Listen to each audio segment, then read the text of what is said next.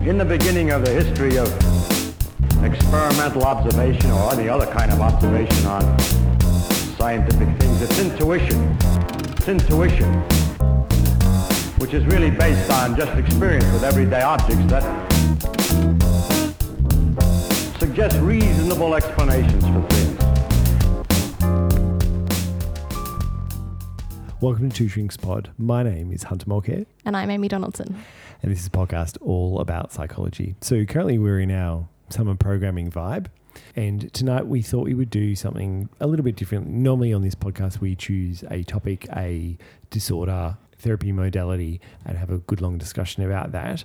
But what we wanted to do was just sort of take a bit more of a relaxed approach to, well, the last couple of episodes and this episode as well. And coming up, we're going to have some uh, interviews coming your way on the podcast feed shortly. But tonight, what we wanted to do was to talk a little bit about, well, essentially to interview each other about the work that we do. Clinically, Amy and I see eye to eye on how to do things in sort of a treatment philosophy kind of way, but we work very differently and we work with different populations. And what we've noticed on the pod is that we often diverge into discussing this. And we've actually had a number of listeners contact us and ask us a bit about some of the work that we do and some of the background. And we thought perhaps why don't we just have a proper conversation about it? So this will be a little bit similar to our episode. You can't ask a psychologist that, but it's just be Amy and I interviewing each other about, you know, the work that we do, that hmm. kind of thing. And as always, if you like what we do, please rate and review us on iTunes or wherever you find your podcasts. We also love hearing from listeners. So contact us on Twitter, which is Two Shrinks Pod, or send us an email, two shrinkspod at gmail.com. You can also go to our website, which is two shrinkspod.com, and that has all of the episodes and then things grouped into topics if you're after a particular thing, as well as a bit more about us. So the structure of this episode is going to be like this. What we're going to do, Amy's going to ask me about what I do mm-hmm. on a day-to-day basis, and then she's going to ask me whatever burning questions that she's got about the way in which I work. And then we're going to flip that around and I'm going to ask her some of that mm-hmm. kind of stuff. So, you know, if you're not interested in hearing me talk, flip forward, I don't know, however long it's probably going to be. Six hours. I do edit myself out quite a lot, I have to say, and um, and and then probably at the end we're going to ask a couple of questions just of each of us. It should be interesting. Amy, take us away. Okay, so first of all, can you describe day in the life of your job? You know, what's a day like in the hospital for you? So uh, I'm a, a psychologist. I work in a radiation center, working with cancer patients. I guess the main role or jobs that I have are triaging referrals. So dealing with requests from staff members to see a particular patient. They will be having treatment and they're having a particular problem and assessing, you know, who needs to be seen, when they need to be seen. Is is my service the right venue for them? Should it be somewhere else? That kind of thing. Is it always your colleagues who send you people, or do sometimes the people say, "Hey, I want to see a psychologist," or Yeah, definitely. Some people will say, "Look, hey," they'll approach a staff member and say, "Look, I need, you know, I Mm. would like to speak to somebody." okay, Or they'll have people or staff members will notice something's up, or we would, you know, someone will do a screening of a particular patient and through that process. right? So doctors, sta nurses, admin staff sometimes.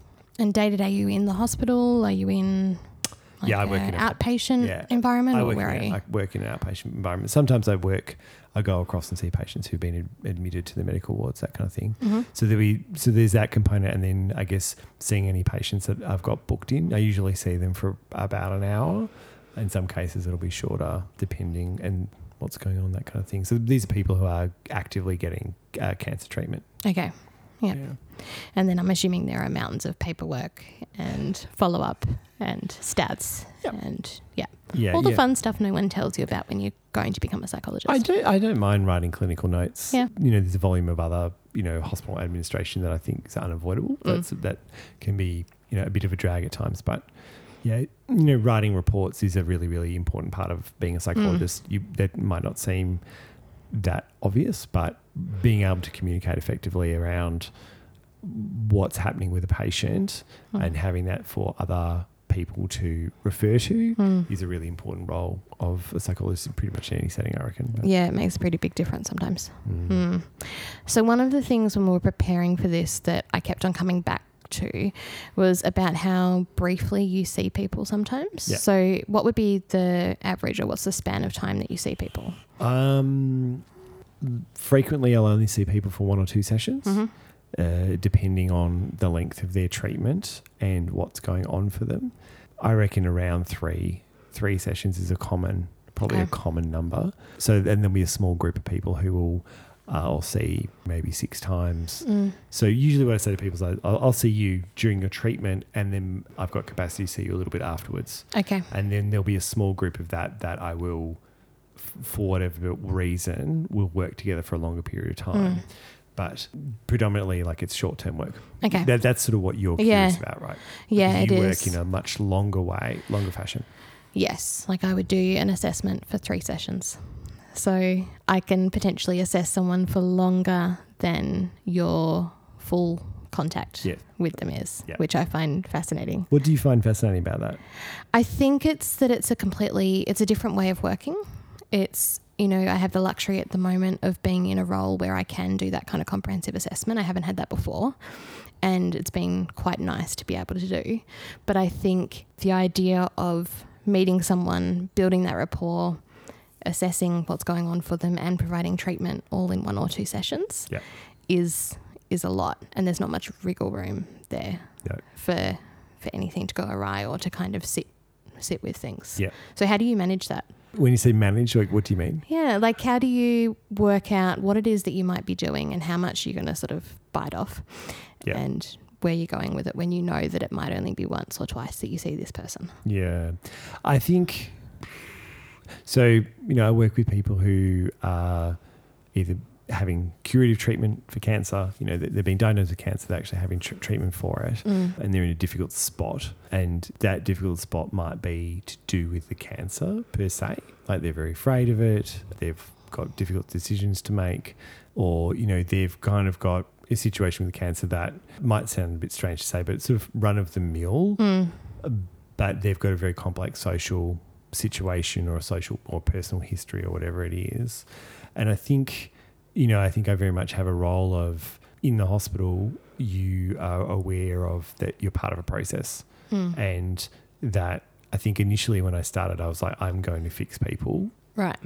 But I think now I've much better understanding of, well, what my role is, is to assess and Mm. to treat, try, trying to figure out what someone wants to address and what's reasonable to address. And, you know, understanding that these people are on a journey. Mm. I- and that you're not going to be the only support they engage with No. in that No. process. This isn't the one opportunity. You might then send them off somewhere else. Yeah, you can definitely do that. Frequently, you are the only one, though. Yeah, like the Um, only psychology that they come in contact with. Yeah, I Yeah. mean, there are supports. I think what's different is that there's the commonality is that they all have a problem Mm. that's cancer. Mm. And so you can pivot off that. Yeah. And so you can always look at that, get them to talk about that or address, you know, you know, what your role is is to help them get through treatment. Mm. And then anything else beyond that I think is beneficial. Yeah. Right. If that's that kind of thing. So you're there to help with that, with coping with that stressful period Yeah. and with what they might need to do that. Yeah. And then the other stuff kind of comes later. Yeah, so I mean, I think so. I think when you, I think when you have someone who's got a complex situation, Mm. so they might have a history of trauma that they've never talked about with anybody, or they've got you know really really complex family dynamics, Mm. or really really you know like they've lost their job, they're looking after elderly parents or a disabled child, and they've got you know a diagnosis of uh, likely to kill them in a Mm. couple of years' time, or that kind of stuff you know, there's just so much to deal with there. And so I think you you're very aware that you can't actually fix all of that. And so it kind of I feel liberated somewhat. It's Mm. like, okay, well what is it what do we need to do at the moment?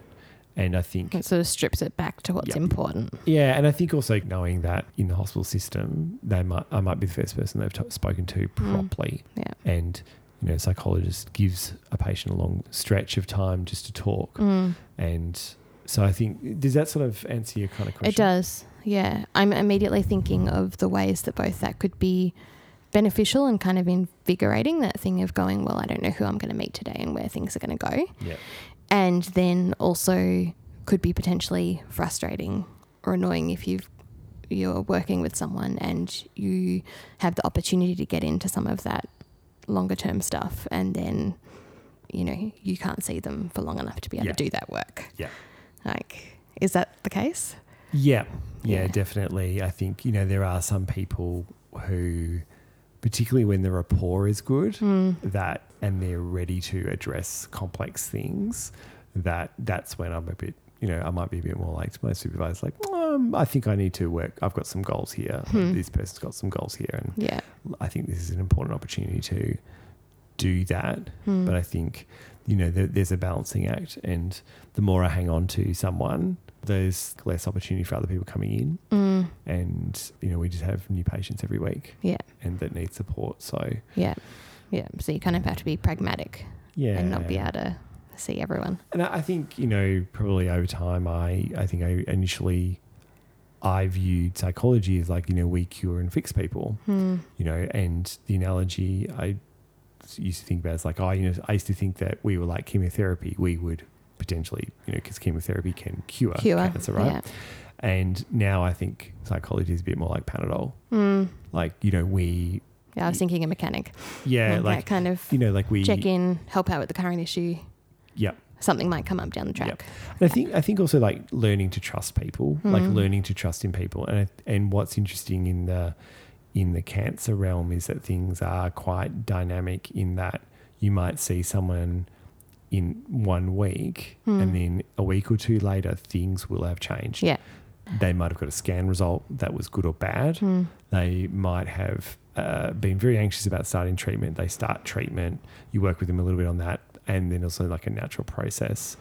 So, So you know- kind of have to be ready for to go with whatever, wherever it goes and Yeah. wherever things might shift, and knowing that that it might be an external factor that does Yeah. that rather than what you're working Yeah. on. Yep. Yeah. So I mean, even even if you have someone who you work with long term, Hmm. you get that dynamic Hmm. component to it that is far beyond your control as a therapist. Is that part of what you love about it? Yep. I Yeah. think it's quite interesting. I, I like the Yeah. complexity. Like Yeah. it's it's it's and and and what's interesting, like people, a lot of people. Sounds like a humble brag. And it's not meant to be, but a lot of people will say, "Oh, you know, I don't understand how you could do Hmm. working with cancer patients. Isn't that depressing, or isn't that awful, or that kind of stuff?" But I think as a psychologist and as someone who very much loves psychology, the it's a very very alive setting. There's a Mm. lot of interesting psychological processes going on, and to witness that and to be part of that is quite interesting, and to Mm. kind of learn how to juggle that. Yeah. I like I, I I've always always really enjoyed it. So you mentioned that people come for a range of different things, and there's a bunch of different stuff going on for Yep. them often. What would be the main kind of issues that you work on? Anxiety. Yeah. So about the cancer, about treatment. Yeah. Yeah. Okay. So fear of cancer recurrence is Mm. probably the main thing. Like, is this treatment going to work Hmm. or will it come back? Hmm. So I mean, and those two things can actually be different because you can. So some patients will be being treated for cancer and the cancer's still in them Hmm. and it's being treated. Whereas so some people say breast cancer, they will have the most people with breast cancer, women with breast cancer will have it cut out Hmm. when I see them, and then they're having what we call adjuvant treatment. So there's like follow up treatment to prevent it coming back. Whereas you might have some someone with lymphoma, for example, who the chemotherapy they're having is to get rid of the cancer that's Mm. inside their body. Okay. So I mean, those two things might sound like sort of splitting hairs a bit, but you but the anxiety about is this going to work? Mm. How long have I got? Yeah. What's going to happen to my family, my kids? Mm. And then there's anxiety around treatment. What are the side effects? Am I going to be able to cope? Frequently, it's like, am I going to be able to cope? Yeah. And what paradoxically, what's interesting is you get people who they they will be really really worried about how like the treatment side effects. Like Mm. I'm really worried about starting radiation and that I'm going to get all the side effects the doctor told me. Mm. What's interesting is they frequently they'll because they will get side effects. Yeah. And with radiation, it's usually fatigue Mm. and maybe pain, like a burn, Mm. because you're getting like high dose radiation In one area. in yeah. one area. As soon as they get the side effects, then their anxiety goes. because they're Because it's not about the unknown. yeah, it's, not about the unknown. This Yeah. is what I'm dealing with. Yeah, yeah. So it's, it's Yeah. so so that, so that stuff's quite interesting. Hmm. And then another kind of stuff is, is I guess processing. Hmm. So with this uh, this nebulous term of adjustment. Yeah. Okay. So uh, there's a great article by oh, Brennan in 2001 in Psycho-Oncology. If you're hmm. got access. It's very specific. yeah, and it's about you know, adjustment to cancer, Hmm. and I guess this idea of people kind of incorporating what's happening for them hmm. and incorporating that into their life. Yeah. and accommodating that and So part of that sort of narrative of what their life is like and where that fits. Yeah. Yeah. Yeah. And if you think about adjustment in terms of becoming a parent, Hmm. right? So that's usually becoming a parent is usually something that people want, Hmm. or at least one person in the relationship does. Yeah. And but there is a process of adjusting to that, and that's Hmm. usually a wanted thing, and that can take a while. Yeah. You know, the, what's the most common complaint of a woman who's pregnant? Oh, the husband's not. My husband's not taking taking this seriously, or doesn't kind of get how important it is to Mm. me, and that's because those those two people are on different trains of of Mm. adjustment processes, right? And so compare that to say you got diagnosed with lung cancer or you Mm. got diagnosed with a brain tumor Hmm. that's fatal or you've got diagnosed with you know breast cancer that's going to require six months worth of treatment and the loss of your breast Hmm.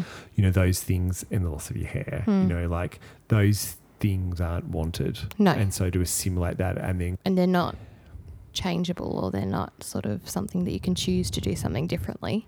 You just have to go along with it and adjust to it. It's a thing that's in your life. some people try and do things differently and they'll, Yeah. they'll, they'll try and they'll they'll refuse treatment Hmm. and um, unfortunately um, you know they'll try and live a stress-free life and Hmm. eat, eat organic pomegranates or whatever Yeah. and frequently what happens is they they get referred to me when they come back in Hmm. with like a really bad cancer that could have been treated unfortunately So Which must really- be hard to see. yeah i think that's pretty frustrating Yeah. i think because there's a bit of a if you if you'd done what the doctors had said you Mm. would have you know, Things might have been different. things would have been different Mm. but i mean i mean that's sort of like a, a frustration of we see so many people who lose Mm. when they do the right thing Yeah. i think that there's a frustration in cancer clinicians Mm. that oh you know this was something we could have done something about So Yeah, think- I there was think- treatment available. We knew what we had to do. Yeah, I mean, yeah. if, if someone gets referred to me like that, then I'm there for them. Like Mm. that's it's not my agenda around other stuff, but yeah, yeah, yeah, complicated. I'm thinking as you're talking about stuff as well that you must have to have a chunk of medical knowledge around cancer to have some of those conversations, or Yeah. do you do refer everything back to the doctor, or what do you do? If someone says like, you know, what are going to be the side effects? What's what's the likelihood that this will work? yeah. Where do you go with that? Uh, a mixture around sort of basic medical knowledge. Then I'm quite happy to, I guess, have a discussion. One of the common things is about like people say, well, how does cancer spread? And so I'll have a discussion around, well, this is this is why we think it spreads and this is why people get their lymph nodes taken out when they have surgery and that so and helping them understand that but a lot of you know questions around like prognosis Mm. That's i kind of definitely defer to that Mm. you, you, if you talk to the doctors often enough Yeah. you understand how complex these things can be Mm. around like someone says like oh, how you know will the treatment work and blah blah blah and i guess really if someone's asking that question you, you need to understand why they're asking that question and so you need to so I'm like someone's asking me about that so that sort of sounds like you're a bit unsure or like Yeah. what have they told you Mm. one of the jobs as a hospital psychologist is frequently to help patients advocate for themselves Yeah, that's what I was thinking about. Whether sometimes they asked you questions that they didn't feel like they could ask otherwise, or that they kind of needed more information and didn't Or they- clarify at the time, or they didn't. Yeah. So Yeah. a lot of cancer patients will see their doctor hmm. and then later on Think will about go, things. Oh, hang on. Hmm. And so you might need Because it's a shock. Yeah. Or it's, yeah, new information that's kind of overwhelming or confusing, Yeah. new terminology. Yeah, that kind of thing. Yeah. And, and or you know, it might take you a little while to process like, hang on, that doesn't make any sense to me or whatever. So, you know, there's a lot of conversations around, about why don't you bring someone into the appointment Mm. or why don't you write questions down before you go and write them down as you go Mm. or they might be socially anxious and so they might not want to you know is it okay if i ask this Yeah. question you're like yep Yeah. definitely so there's a bit of a mixture of a role but like i think you need to have good understanding as a as a psychologist in a hospital of the medicine Mm. and biology just so you can understand what's going on. and And- probably as well to know who it is that's you know presenting to you and what actually their status is health wise Yeah. as well to know whether you're sitting across from someone who is going to be okay once they've been through this treatment or, Or, not, not. how realistic they are. yeah yeah How- it would feed into how you understand their level of anxiety Yeah, but also like their level of denial Mm. or avoidance. Yeah. So someone might say, "Oh yeah, I'm totally like." You might see somebody and like, "Yeah, I'm totally fine. This is great. You know, I'm going to totally beat this." Blah blah blah. Mm. But if you didn't understand, oh, that was stage four breast cancer, yeah then you, which would mean it's incurable. Mm. Um, yes, it can be treated, and, and people can live a long time with that. But But but at- Eventually. at, the state of medicine, it is. It, Mm. it, it won't be cured, or or whatever it might be Mm. if you don't understand that, then you could get, you know, you might not understand that this person is in a state where they're not accepting where they're at. Mm. Or the converse is like you might have someone. I certainly had a patient I worked with her for, for quite some time, and she was so anxious, Mm. extremely anxious, and you know, advocated for this prophylactic surgery to remove her body body parts to reduce her risk of cancer. And then at some point, I went back and looked at her history and realized she had like really, really, really low risk of it ever. Like 95 to 97 percent of people Mm. would would But she was would so be, would be cancer free and Yeah. and so if you don't understand that then you can not not do a good job Mm. as a hospital you can psych. misread things. Yeah. Yeah. We've talked about a few times on the pod, or you've made comments, particularly the most recent recent one. You did a diatribe on ACT. yeah Yep. What kept on coming into my head when you were asking me what kind of questions I had for you was that it feels like a lot of your work involves acceptance and Yeah. sitting with what things are. yeah How does that fit with not being that into stuff like ACT? so do you want to explain what act is ACT is acceptance and commitment therapy. So one of the the core tenets of it is accepting where things are and kind of incorporating that into your life. Mm. And that's kind of the message that comes through with some of the stuff that you've mentioned about sitting with where where things are at, the reality of where where Mm. things are at. Yeah. And I find it interesting that someone who's you know not a fan of that of that approach is then drawn to work that really has that element to it of Yeah. like that has to be part of it. How does that work? How do you reconcile those two things? Oh, this, this is where I, I wish I had done more reading on ACT, and I'd have a better. Uh, look, I'm not. I'm not sure. I think. I think the problem I have with ACT, and and you know, people might listen to this and go, "Actually, Hunter, you're doing ACT Mm. therapy," is that I f- worry with acceptance and commitment therapy. It's got this big component of mindfulness, Mm. and there's this big kind of you know, you've just got to sit with what things are and like, you know, nothing is neither good or nor bad. It Mm. just is, and you know, it's the way you think about it and blah blah blah. And that I have a problem with Yeah. because I think in cancer, Some like, things are shit. it's shit. Hmm. It's shit to, to have a brain tumor. Mm. It's shit to have a mastectomy. Yeah. It's shit, Shit to be told you're not going to. not keep on to living. Yeah. see your daughter turn 21 Yeah. when she's 17 Yeah. there, so I think there's a lot of that which I don't like the kind of we just have to think about it in a different manner. Mm. I think you know we need to grieve. Yeah. So I probably do work a lot in a in a sort of I think where I'm like ACT is that there's a focus on general therapy skills that are applied to a whole lot of stuff, Yeah. and general general therapeutic processes, and, Yeah. yeah, and I think mindfulness is helpful for some people, Mm. but I I I don't I don't like it when it's dogmatic. Yeah.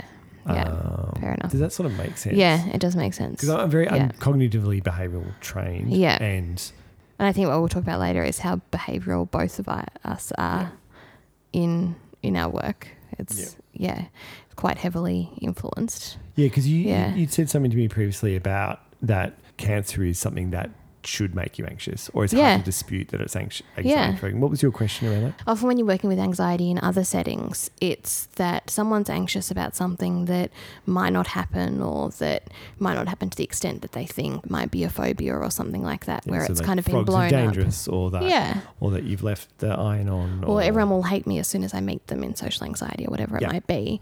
But how do you work with it when the thing that you're anxious about something like dying or going through painful side effects or not being able to parent the way you want to, how do you deal with those things when they are going to happen? Yeah, good question.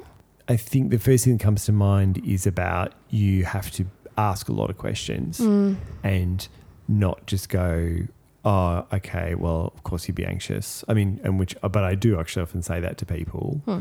Because validating their anxiety is often something that paradoxically a lot of cancer patients don't get. They get told to be positive. Yes. Yeah. Um, but so, I mean, I think that if you, so conversation I had with someone today, which is, you know, I say, well, it might sound silly, but what, you know, what are you miserable about? You know, I'm, oh, I'm going to die. Okay, well, what's bad about dying? yeah. You know, oh, I won't see this happen. Okay, well, what would be bad about that? Mm. You know, and sort of trying to Teasing it apart. trying to tease it apart because you, there will be a part of it that will be true and Mhm. part of it will be not true in terms of that. So part of it will be worry that uh, it doesn't fit with reality or with the extent of things, and Yeah. part of it will be entirely logical. Yeah. Yeah. Well, yeah, I mean, I think there's or actually, understandable Yeah, or something. Yeah. I guess what I was thinking about is like, if you're worried about your relationship with your child Mm. and that you're not going to be there for them, right? Mm. Then that anxiety will be relieved if you can voice that. Mm. and it will also be relieved by helping someone test that anxiety out. And so, in some cases, it might be have you spoken to your wife about the fact that you're worried that, about her when, when you die? Mm. Or it might be if you're worried about how they're going to be in the future, is there anything you could do now? Mm. To kind of uh, cushion that or to kind of continue to be present in Yeah. some way or yeah. And so, so you can then easily see from a cognitive challenging perspective, Mm. you could address that, or you could do from a, a simple behavioral thing like, oh, well, I'll, Mm. I'll ask this person, or I'll write a letter, Mm. or I'll you know, Record a video for them or yeah, or you know. I, yeah. worked with someone and they she was going to die, and Mm. so she was worried about one of her children who didn't have much money, Hmm. and she organised to give him money Hmm. so that he didn't have to wait for the will, and that, Okay. and that there was no risk of it being lost on a contested will or something Okay. like that Yeah. And one of our last conversations was exactly she was like, I was so pleased I did that. Mm. yeah. That was what she needed to be able Yep. to move through that. So I mean, I think what, a lot of what you talk about is death anxiety. Yeah. And there's a great book, Staring at the Sun Hmm. by Yalom, Irvin Yalom, who everyone should everyone should read that book. yeah. It's amazing. And that talks a lot about helping people address their anxiety about dying Hmm. and, and breaking that down. Yeah. Yeah. How much of your work would be looking at death anxiety? I don't know. It depends. I think it's all it's I think it's sort of it's there in Mm. the background. Yeah, that's what it feels like to me that it would be just that it would be under the surface or kind of lurking as a possibility. Yeah. Yeah. And often I think it's about a lot of your job is actually about teasing it out, Mm. getting it getting it bringing it to the surface. Yeah. Is that hard to sit with as a clinician? In what way? I don't know. That kind of that there's a human element of being worried about death and sort of sitting with that feeling. Um I think in, there are some moments Hmm. and some people will affect you more. Yeah. I'm assuming that that's where it kind of comes from when people say, even psychologists, I couldn't work with that population. I think Yeah. that's mostly what people are frightened of. Yeah. That kind of having those conversations and sitting with someone who, Yeah. I think I think the way I insulate myself is that I, like that I've seen people address it hmm, and people don't need to be afraid. yeah, They don't need to be hopeless that Mm. they can't do anything Mm. about stuff. And I think that people live frequently live a better life hmm, when they are more accepting yeah, of the fact that they, their time is short mm, because they live an enriched life. yeah. So they're trying to sort of fit fit things Yeah. in and, and live the way they wanted to So live. you know, yeah. Da- David Bowie before he died recorded an album. Sharon Jones Yeah. before she, so that Jones recorded an album. There's like numerous instances of uh, Neil Young went for Mm. Brain surgery and recorded an album before he had brain surgery. Yeah. There's numerous instances of people being, and that's just being creative in music. yeah, Of people going, "Hey, my time's short, so I need to do stuff." yeah. It's- And you often hear about that, even just anecdotally, of people going, "Oh, my uncle or whatever was quite a harsh person," and then they got this prognosis, and all of a sudden, this warmth came out, or Yeah. they were interested in family, or whatever it might be. Yeah. Yeah. And I think that that stuff, I think the transform, transformative component of working with serious illness is Mm. really, really like it's just it, when that happens, it's a fascinating. Yeah. You know, I worked with a patient last year who it was a classic scenario where you, you'll get someone who has been struggling with some psychological issues and then gets a diagnosis of cancer. Mm. They're pushed out of their normal daily routine Mm. for a period of time. A psychological issue gets noticed, you know, that they're emotional or whatever it might be Mm. and then they get engaged with psychologists like myself, and then you deal with some of that stuff, and then you might deal with, uh, all right, post treatment, how where are you at, what do you want Mm. to do, and like, oh, my life is different now, and I've had a real experience of having a whole lot of social contact, and you know, maybe I don't want to go back to the way I was, Mm. and when that's harnessed, it's it's so fascinating to Yeah. watch. And It'd be really it's- powerful to see. yeah, so I Yeah. think you know, I think I think that's where some of my enjoyment with psychology and in psycho-oncology comes from. Yeah. And I think being there with people in a in a difficult space, I think Mm. is quite it, it it can be quite rewarding. So I think that's sort of how I insulated myself. I guess. Yeah, that makes sense. That feels like a tough one to end on. So I'm going to add in one that I know that you feel What's that? because you make sarcastic comments about it. Do you ever feel like an imposter in that environment or not a real doctor? Oh, totally. Yeah. Yeah, totally. I Does anyone call you out on that? Or is it kind of a, a, a lot of the admin staff will call me doctor with a um, smirk? With a smirk. the ones that know me. Yeah, it is funny that I make jokes about it sometimes. Hmm. So in the hospital, we have a code blue, which Mm. would be someone who Needs resuscitation. needs or- resuscitation, right? Like, and then I'd be like the worst doctor. Yeah. like, I'd be like, you know, tell me, tell me about your mother. You know, like, Yeah, it, I Yeah. um, Is this an anxiety attack? give me Yeah. three words that describes your personality. Yeah. The, um, the, so, yeah, it is interesting Mm. to be amongst very smart people, Yeah. and But the flip side of that is that you have knowledge that they don't. yeah, our skills. Yeah. like, uh, you know, I work in community health and there's a mixture of allied health staff and GPs and stuff like that Yeah. and and psychiatrists and it always amazes me the things that they're interested that I know. Yeah. It's kind of like, what do you mean you don't know Yeah, that? and like also, you like- forget what you know. And also, like incidentally, like a colleague Mm. of mine was working with an interpreter over a number of sessions, and then like the interpreter said something at the end, sort of saying, "Oh, you know, I've I've, I've learned so much just by like coming to these these so sessions." I really do love working with interpreters as well in the hospital. Yeah. it's so fun.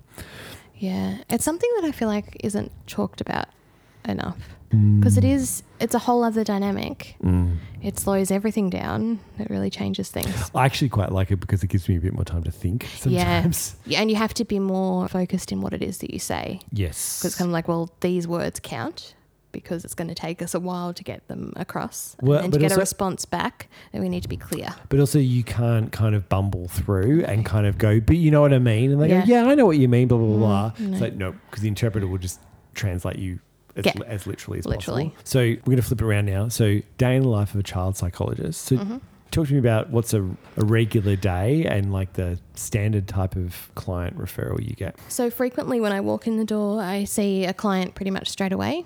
The most fought for appointments are 9 a.m. and 4 p.m. to interview with school the least. And so often it means that my days are bookended by clients and I don't get to do the usual, you know, checking your email, making a cup of tea, doing any of that sort of stuff, usually until about 11 um, by the time I've seen a couple of people. Yeah. So yeah, so I tend to have two intense bursts of client contact start and end of the day, and then the middle of the day is paperwork, phone calls, and referrals to other people. Uh, my sessions usually have a mixture of parent and kid, or for the adolescents, it's just them on their own. Mm. And so it can be quite variable. In the space of a day, I might see someone who's 18 months old through to 17 Wow. and it it varies what they're what they're coming for. Lately, I've been trying to cluster my days a little bit so that I have an adolescent day and then a, a kid day. Yeah. Apart from anything else, the pragmatic side of things of having the right toys and materials out is one of the things. It did secure me a regular office at my Yeah. workplace because my manager saw me walking up and down hallways with those big blue IKEA bags full of toys because I'd have, you know, three kids in one room who The- were different the, ages The and right then back to the clinical space is so important. Like So important. what annoys me about working in the hospital is that we psychologists don't we don't need much stuff. No. Like, an MRI machine Yep. costs a lot of money, Yep. right? Yep. And all I need is a particular type of space, maybe a whiteboard. Yep. And to get that, it can be so. And challenging. ideally, like dream world, two comfortable chairs, but and maybe not a fluorescent light overhead, but that might be asking for too much. Yeah. Yeah. yeah. So it tends to be quite busy. I see four or five clients in a day. Four's what I aim for. Yeah. And then a lot of my time is talking to other people who are involved with those kids. So I work in an environment with complex presentations. So kids who have a mixture of trauma plus issues at school, plus family stuff. Um, other mental health stuff. It's kind of it's quite a mix, and so Mm. often it's okay. I've seen this kid. Now I need to email their teacher, work out a school visit, contact their GP, refer them to a play group, whatever it might be. Mm. So there's a, a fair bit of case management kind of stuff See, in the role that- as well. Yeah, that strikes me as different. I guess what I was Hmm. interested about with this interview is understanding the differences with that. So the, the Mm. like I work with is like one on one. Occasionally, I might get a family member in. yeah, Very rarely is that an ongoing thing. yeah. I might give some feedback to the treating team, but often I'm often not. often yeah. not. Whereas It a different, yeah, it's Yeah. a different vibe. And it's complicated because there'll be different information that you can share with different people. Yeah. Some people you can't share anything with. Yeah. And sometimes you'll really want to be able to do that, but Yeah. they've said, no, that's not okay. And then there are other families who, you know, what ha- tends to happen with kids is the ones who are really struggling, particularly the ones who are just entering school time, is that all of these services pile on. Mm. And so the initial referral might come from the maternal and child health nurse who stopped seeing them a couple of years ago, but now sees their sibling and has noticed that something's a bit off. And then you'll have additional information from a pediatric allied health team who's doing, you know, OT assessments and cognitive assessments and things like that. And then you'll have a psychiatrist involved and a GP. Mm. And often all of these people have come up with different diagnoses. Mm. And it's interesting how often kids kind of collect these and they'll come in and say, you know, I have ADHD, so attention deficit hyperactivity disorder, I have conduct disorder, I have traits of autism, I have depression, I have anxiety, and I'm dyslexic. yeah, right. And then when you actually sort of strip it back and do a proper assessment, you find that there's one thing going on. But it's just been that so many people have come at it from a different angle Yeah. and have been scrambling to help and to kind of get in early enough Yeah. that then Yeah, see, chaos ensues. I think I think with the cancer patients, you get the busyness of people who are on treatment Mm.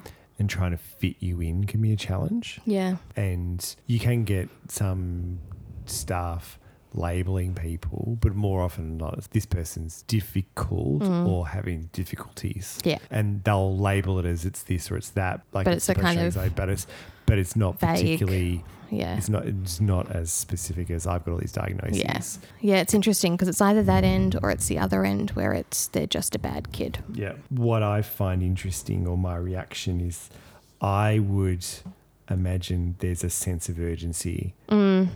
of I've got to fix this kid Mm. before they get to school, or I've got to fix them when they get to high school, Yeah. or I've got to fix them before their personality is settled, Mm. or before this problem. Because I work with adults, is like you know you're just trying to trying to minimize the impact of historical events, Mm. but these are the It's fresh. events that are actually happening, Yeah. prevent- preventable. Yeah, and I think I think that's tricky with the ones who have you know traumatic things happening right now in particular. Yeah, Those are the difficult ones. those are the difficult ones because you know what the impact of that's going to be down the track, and then it's kind of how much can you do. I think often also the the urgency comes from the parents. So there's often a feeling of, well, I've reached out for help and we need help right now. And it's really important that you help my kid right now. Yeah. But the reality, sadly, when you ask the kids what's been going on, is often they've been unwell for a couple of years. Yeah. Things have been deteriorating for them for quite a while, and it's only that it's reached a point where they're usually doing something behavioural that someone else has noticed, Mm. and then help's been sought. So for them, the urgency isn't there. It's Yeah. just for the parents of you need to fix this new issue. Yeah. And, also, also yeah. like as a clinician working with somebody, if you present as rattled, Mm, more often than not, that doesn't work. yeah. What's similar between yours and mine is, you know, you'll find people who are at sea Mm. and needing a steady hand on the Yeah. rudder. Yeah, exactly. Yeah. there's a general feeling of being lost. This has gone outside what I can cope with. Yeah. I don't know what I'm doing. Yeah. Yeah, you need to bring it back, which can be a tricky thing to to sit with. But in terms of your question about speed, I think it is I'm always torn between doing things quickly and doing things the right way or the way that's going to yeah. be effective. Yeah. And so I end up spending doing a fair amount of groundwork explaining to parents that you know this is why I need you to be involved in the session or this is why we need to speak to school things like Mm. that to get things to a point of going this isn't me deflecting or going I'm not going to work with your kid it's the best way to do this is by drawing on these supports mean, Your questions around like sitting with short term work, and I certainly Mm. find that there's a way of assessing Mm. and intervening in a single session. Yeah. But there is a tension there of, particularly when you're working with someone longer term, like it's, Mm. it's so good to do a proper assessment. It and I never really, I've learned increasingly just the value of being able to Mm. go, you know what, I'm going to assess you for two sessions. Yeah. Like, yeah you know, I'm going to set aside a portion of this session because I've realized I haven't got this bit of history and Mm. I need to get it. Yeah. But it's hard with all of the practical things that go with that. Yep. Like even you know from funding and stuff like that if you think about private sector or things where you in Australia you're you know funded for for 10 sessions with a sort of gap fee between what's reimbursed by the government and what isn't. And if you've got 10 sessions to work on something there's pressure to get get moving. Mm. I think I'm lucky with where I am at the moment that built into our funding is they must have a thorough assessment and then fortunately the training that they specified that was mandatory for anyone working with kids specifies that 3 sessions is the optimal assessment Mm. whereas they'd previously said 1 Yeah. and so I was sort of able to go back and go well the training and the guidelines that you'd like me to follow say 3 Yeah. so let's do 3 Yeah. Yeah. That's yeah How do you how do you work with a child that is inconsistent, like inconsistent in their attention span? If you they work all with- are But I guess my question is, I work with an adult. Topics will vary, but you can keep them for the most part on fo- on train, Mm. and you can weave things backwards and forwards. But a child is just totally different. yeah I, I'm just I'm fascinated with that. I think it's a little bit about having, I'll often have a common thread in mind of this session, there's going to be a particular theme or I'm going to follow what it is that they bring up. And then the activities change around that, but I'll keep on asking questions. So the way that I tend to ask questions is quite casual. And it'll be sort of something like, you know, we'll play Lego in silence for a little bit and then I'll go, hey, I was just thinking. And then I'll ask whatever question it was. And so for most of them, you can kind of keep bringing them back to whatever it is Yeah. that theme you've decided to work on is, as long as the activities vary. So they kind of need to be doing something that's Novel. different, Yeah, and you need to be able to hold in your head where you're up to yeah. when then you change change yeah, that well, thing. I, mean, I guess that makes sense. The thing I think about with people is that as they develop, they're more able to sit in a negative Mm. emotional space. Yeah. And the, all those personality disorder topics we talked about on the pod Mm. previously, group of those people, they're unable to sit in that uh, negative emotional space Yeah. like uh, their peers would. yeah, exactly. Um, same with, like I say, someone with trauma Mm. and you will have adults where you might have them only cry Mm. for one second in a 60 minute Mm. session but that will be very very powerful Exactly. and progress is not measured in tears No. we're opening the door and trying to get them to sit in that negative emotional Yeah, space you're dipping in and out of it. yeah and just trying to get there a little spend a little bit more time Yeah. there and see what's there process it that kind of stuff yeah And I think with kids, because there's so much play involved, that often you're processing things in a way that doesn't overwhelm them and that is quite contained. Say, for example, there's something family violence going on at home. You're not going to jump in with asking what happened when dad punched the hole in the wall. Yeah. Say, with a five or six year old, you might be playing with a bunch of different animals and things in a sandpit, and you might act out one of the characters being grumpy and then usually they'll take over that and act out something that's similar so they'll act out you know a dinosaur punching or squashing something in the sand. And then from that then you reflect back to them and go oh that dinosaur looks very grumpy. Or that dinosaur looks really angry. What's he doing over there? And then they'll expand from that. But because it's a dinosaur and it's not daddy that's a different it's a distance thing. And then over mm. time what's curious is that the kids often buy that i'm completely believing their play. So it's quite cute that often they'll kind of towards the end of a session or something they'll go you do realize the dinosaur was dead, right? And i'll kind of go yeah yeah like i was on top of that. Or they'll go it's all pretend you don't have to worry. And they reassure me that the play that mm. we had was was okay they've got their own ways of being able to sit with it. They've been doing that. They know how to regulate themselves. is, is that kind of what I was talking about before, which is trusting patients? Mm. yeah. You know, we're we're not the ones we're facilitating them fixing themselves. We're Exactly. not the one fixing them. no, we're not the one who comes in and knows how to sort out their life When they haven't been able to We're not life handle co- things. We're not life coaches, right? No. Yeah, it's interesting. that, Yeah, and I uh, think the tricky thing for parents is that I'll often be asked, "Why is it that you just play in inverted commas yeah, with with my kid?" Or if I ask them to come in for a session where the three of us play together or the four of us, they'll often be quite concerned about that because they'll kind of go, "No, but we're here to talk about the serious things," and then I have to explain to them, "Well, this is the way kids convey the serious things. They draw a picture, they act it out." Mm. they make up a song, whatever it might be. That's the way they process. And we need to give them space to do that. Yeah, Like- and it's necessary for their brain development, for their emotional stuff, for their connection with you. Yeah, but like, All of it. but like, i- it, it's like it's like nourishing. Mm. I think is probably the, the way I would think about it. Yeah. And I, like, and I think with the oncology work I do, I think I was talking about it quite dryly before, but the providing a space for people to just talk about what the fuck's going on Mm. Yeah.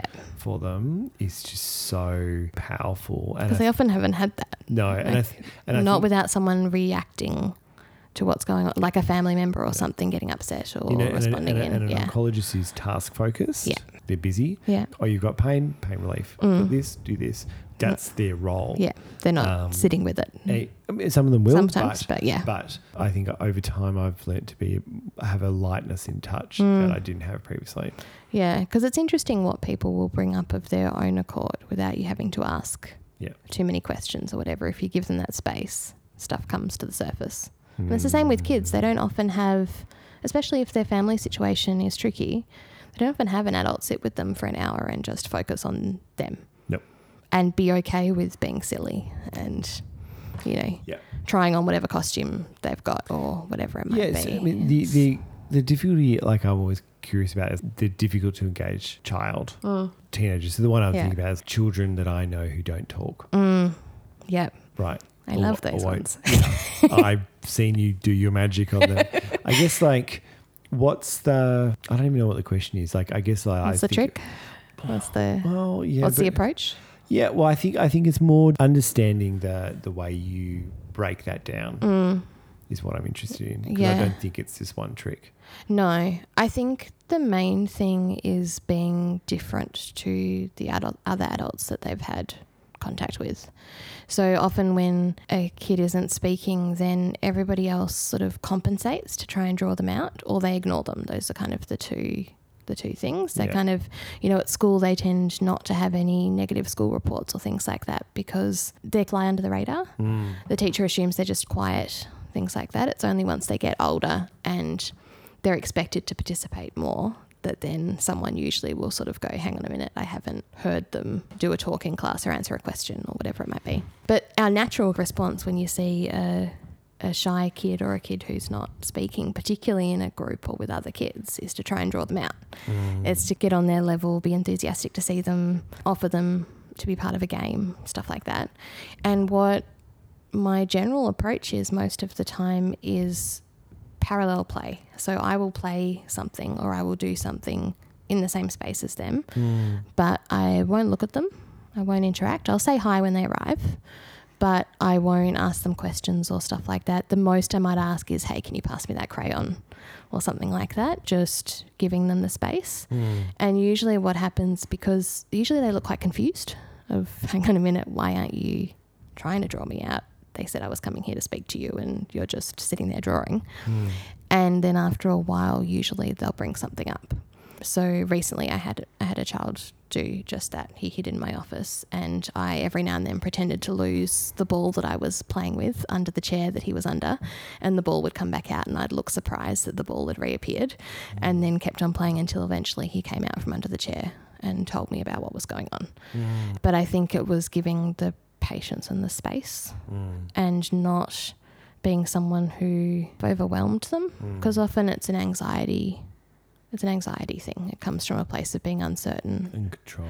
and control and like i can just be quiet i can just i don't have to share what's going on i can just Yep. yeah be contained Yeah, because I mean, I think like I think people want to talk about stuff they've Mm, got. Like, yeah A lot of the time, yeah they might not. There'll be dissonance about Mm. it. I guess. So what I mean by that is that there'll be a part of them that don't won't want to talk about being afraid, or Mm. Yeah. won't want to talk about being scared of dying, or, Yeah. or the difficult emotions that they have. yeah But there's another part that does. Yeah. And I think there's a um, psychological ploy. The, the, the way that you kind of work with that is Mm. you provide them with an avenue where they dip their toe in the water, Mm. where they where they have a go, where they that where they they want to do it. yeah exactly Um, and providing some way of them being able to do that Yeah. I remember working when I used to work in a school, we did a classroom project, and there were two girls who were, had selective mutism and didn't speak at all at school. And they submitted a video for the project. I'd never heard them speak. I'd been working at the school for a couple of years. And they gave me a video and said they didn't want anybody else to see it, but it was just a video that they wanted to, they sort of wrote me a note saying it's just for you. And I watched it, and it was this riotous, hilarious, like screams of laughter, all of this sort of stuff in this video. It was a puppet show. And I'd never heard their voice in person, but that was a safe way for them to communicate with me. And then after that, they were then able to talk to me. But it mm. was this thing of testing me out a bit Yeah. and giving giving it to me in a in a bit Yeah. that wasn't with them present. Yeah. And that's fine. Like I'm that And- works. Yeah, and it's interesting when patients who do that give you, mm. you know, a patient give me a CD, Mm. and I, I was like, "What? Like you're not Yeah. meant to give me a gift?" Yeah. Like, Yeah. and he's like, "It's like I thought we could, you could listen to it, and we could talk about it." Mm. Yeah. The music, like it was just music, Yeah. right? Yeah, I've Um, had someone recommend a playlist. Yeah, like this is important. this is before, Yeah, yeah, yeah. you know, burning a disc was a big deal. The uh, well, absolutely. It takes a lot of time. No, seriously. the um, so it's, I mean, that's quite interesting. Hmm. What's a pet peeve about your job? It can be quite frustrating when you're working with different people. So, say you're working with a kid and then siblings and then family, whatever. It can be frustrating when one person's on board and ready to work on things and then the rest of the system isn't or there are other people who aren't quite aren't quite there yet so often what what i see is that and this happens in family systems whether there's a kid or not is that one person is designated the problem Yeah, like that that's the thing that we need to fix. And if we could just solve little Billy, then everything would run smoothly. And often little Billy's actually a symptom of everything that's going on. yeah, And so that sort of stuff can be frustrating of kind of going, no, we actually all need to work on this. I can't just work with him on my own. Yeah. This isn't going to magically solve things. We need to get everyone on board. It's a bit of a dance getting everyone sorted at the same time yeah. and on the same page. doesn't very very often. When it does, I get very excited and have to sort of contain my excitement. How about you? What's a pet peeve? Good question. I think probably a little bit about prob- probably 50 50 between having people who you want to work with more Mm-hmm. and they've finished their treatment and they themselves want to move out of the system Mm-hmm. or practically they can't keep attending the hospital. People would be happy to drive them in for ongoing chemo, But not for But- psychology. psychology because things are changing, blah, blah, blah. I get a bit frustrated with that. And I think probably the other one is that when I can see someone who's in a lot of, in, in a really difficult spot emotionally and is not wanting to engage Mm. and you know, I mean, I think you you develop a pretty thick skin around some of that, Mm. but you do. There are some people where you're like, man, if I can Yeah. just have you for a couple of sessions, Yeah, we'd get somewhere. you know, I think you'd be maybe you'd be in a much better spot. Mm. I mean, maybe that's a bit of arrogance on my part, but you know, it's really. But sometimes you get that vibe of someone being right on the edge of being ready to work on something, or and what that would mean for them, or right on the right on the edge of it. Like uh, you're in a real, real tough spot, and Mm. like you need to just talk for a bit. yeah, And I know it's going to be hard. yeah. But, you just need to you need to crack it um, open a bit. You know, you might get a patient who is almost in tears in, in their assessment session Mm.